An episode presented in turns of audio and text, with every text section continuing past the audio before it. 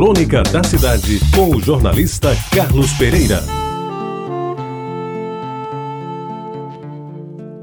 Amigos ouvintes da Itabajara, secos e molhados, estivas e cereais, ou a grosso e no varejo.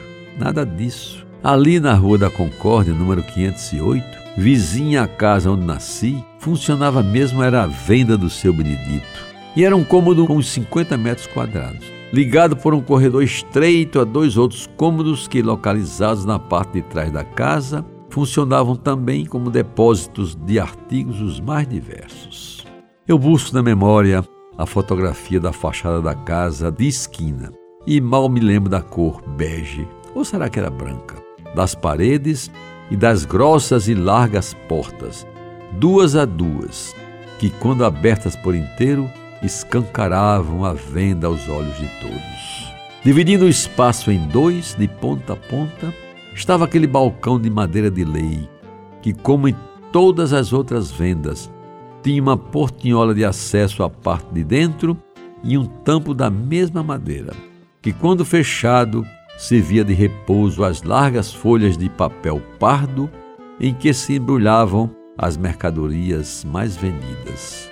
Amigos ouvintes, do lado de fora do balcão eram expostos os produtos de maior consumo e aqueles que não podiam ser roubados pelos molequinhos que às vezes se aproveitavam de um cochilo do velho e surripiavam uma concha de bananas prata ou um candeeiro, daqueles de querosene e mecha de algodão, cuja falta só era sentida quando de noite, após cerradas as portas, minha mãe fazia o balanço do dia. Em função disso, essas lamparinas, os pinículos e até o bacalhau seco foram parar no lado de dentro, ficando na área destinada aos fregueses apenas o saco de feijão, de milho, de açúcar, de arroz, de sal e de farinha, cujos embanhados pendiam em direção ao chão na medida em que as vendas aumentavam. Ao seu lado, orgulhosamente desfilavam as latas cheias de banha de porco e da mais autêntica manteiga turvo, não se podendo esquecer os rolos de fumo que vendidos em rodelas como se linguiça fosse. Começavam ali mesmo a produzir fumaça, nos cigarros fabricados no local ou nos cachimbos de tio Joca, quando este vinha de Riacho para nos visitar. Amigos ouvintes, hoje eu acho que aquilo era uma verdadeira feira de mangaio.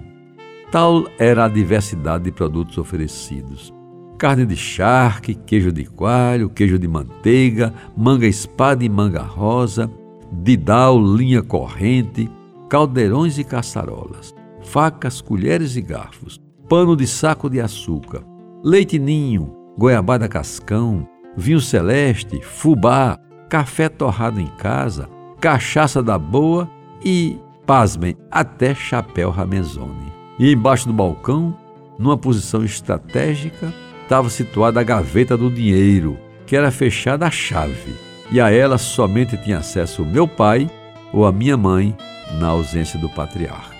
Ao lado havia outra gaveta, a famosa gaveta do fiado, em que se depositavam os cadernos de compras dos fregueses que compravam fiado, isto é, aqueles que adquiriam as mercadorias durante todo o mês e vinham pagar quando recebiam o salário. No começo, quase todos eram adimplentes. Mas, segundo minha mãe dizia, o pai afrouxou e agora ninguém paga mais em dia.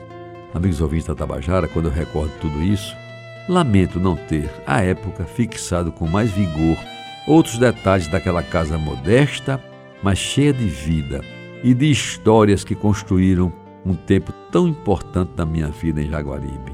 E mais do que isso, lamento não poder, hoje, 70 anos depois, transferi com mais clareza para esta página as cores pobres de uma beleza rica, que era sem dúvida a bodega do meu pai.